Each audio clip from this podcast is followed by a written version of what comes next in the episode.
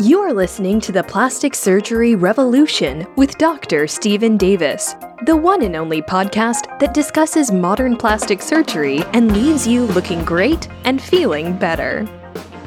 Welcome, everyone, to the Plastic Surgery Revolution. I'm your host, Dr. Stephen Davis, board certified plastic surgeon.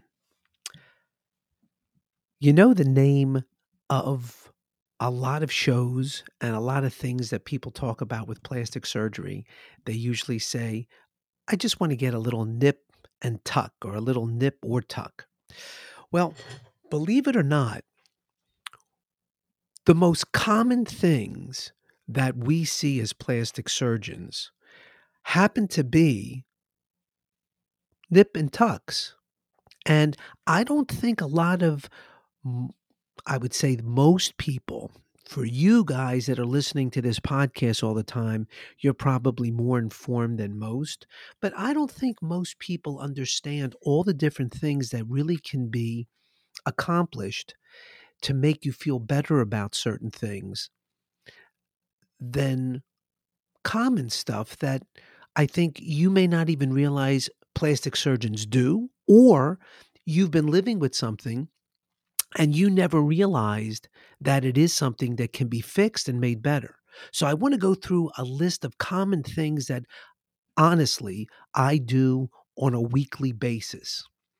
And just to give you like a smattering of some ideas, because it may be something that you've been living with for a while, or you know someone that has one of these issues and you didn't know who would take care of it.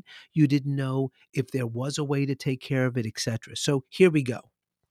The one at the top of the list that I'm telling you, especially around this time of the year, happens to be earlobes.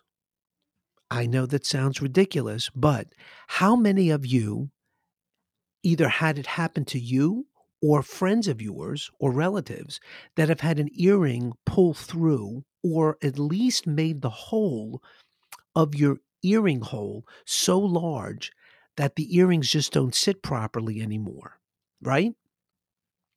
That's something that we do all the time right in the office as an earlobe repair. Now, sometimes it can be as simple as just repairing the hole itself. And other times, if it really has split through so that it looks like you almost have like a bifid earlobe, then we have to do a little bit more of a surgical repair of it. But either way, that is one of those, you know, things in the office that we do all the time.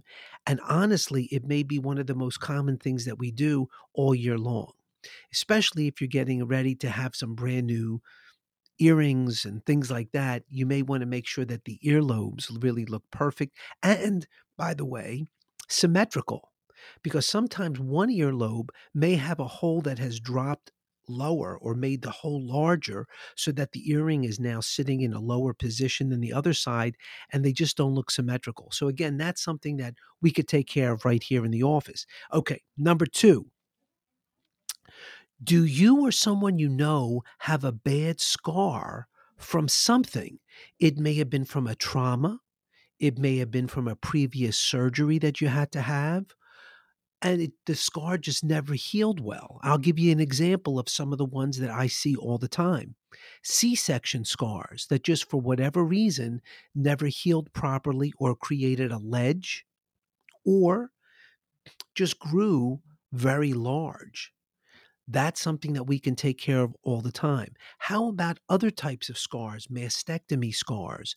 If you already have had things like a facelift or a tummy tuck or any of those things where you feel like the scar itself didn't heal properly, that's definitely something that can always be revised. Now, when I talk about scars, remember in that heading of scars, you could have acne scars.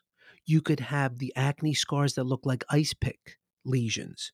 You could have acne scars just from having had bad acne as a child.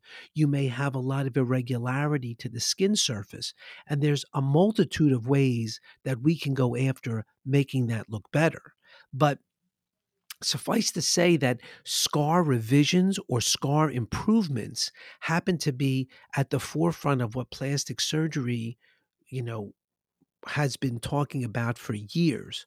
So it can be any of those things. You may have had a surgery when you were much younger for some sort of ailment and the scar just never healed properly, or it's sitting in a direction that's very eye catching and you would like to try to camouflage it more. Well, there's a lot of different ways and a lot of different plastic surgery tricks that we can do to make that better. Some of which may incorporate using lasers. Others may just be different kind of um, what we call a Z plasty, which is a way of creating uh, less tension on the scar so that it sits better. Okay, let's go to another one. Another very common thing that I don't think people realize that is in the plastic surgery purview, if you will, is things to do with your hands and your feet. We have a lot of patients that come in and say that their hands give away their age. And sometimes it's just because there's a lot of bony areas to the hands. You may have lost a lot of um, the in between areas of the um, tendons, start to look very hollowed out. We can actually do tremendous things to make the hands look more youthful. One of which is to just try to do some lasering to get some of the brown pigment or what we would call age spots or sunspots to go away. But did you ever think about filling the hands with either some sort of a injectable filler or taking some of your own body fat and using that to place in the hands? Now, this sounds crazy, but how about the feet? So, over the years, we've had patients that have said they've had very bad plantar fasciitis.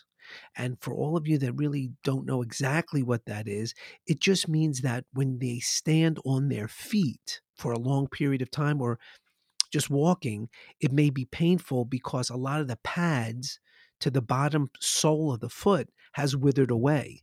Again, another interesting thing that we can do as plastic surgeons is to again inject some filler into that area or what's more common is again taking some fat from another area of the body and adding it to give a little bit more padding to the heel of the foot or more at the balls of the feet so those are another area that I would say I'm not so sure everybody realizes that it's something that we could do, but that's it. And one more that I wanted to bring to your attention is you know, if there are a lot of skin tags or lesions that have been growing around your neck, around your eyelids, um, in places that just as you age, there's an additional amount of skin tags or little skin growths that start to happen. A lot of times it can be because of a repetitive rubbing of an area or some clothing that you may wear that's constantly irritating a zone. But as we age, the skin doesn't always just grow, if you will, evenly. You may have little bumps that form and things like that we as plastic surgeons are really trained in doing all different kinds of these kind of skin lesion removals. So again, uh, many of our dermatologic colleagues will send us certain ones if they feel that it's in a very cosmetic location or if it's large or if they don't want to actually do the surgery themselves to cut it off. But if you happen to be going to your plastic surgery office for whatever, don't hesitate to bring up something that may seem very mundane or common because things like that actually are very common things that we do all the time. I can tell you that when I'm doing breast augmentations, many times some women will have some skin tags or some lesions that are growing either around the inframammary crease or in the um, the axillary region, which is like near the armpit. And you know, if it's you know, if you're trying to make that whole chest area really look beautiful, if you have certain lesions that are bothersome to you, that's definitely something that we should be able to address for you, especially if we're trying to make the whole overall appearance just look more cosmetically appealing. So I just wanted to bring those things to your attention.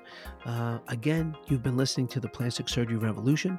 I'm your host, Dr. Stephen Davis, and I'll be speaking with you again next week. Bye bye.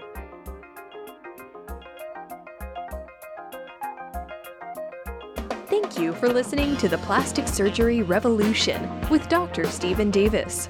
Please subscribe to our show in iTunes, Stitcher Radio, or whatever app you use to listen to podcasts. Keep listening, looking great, and feeling better.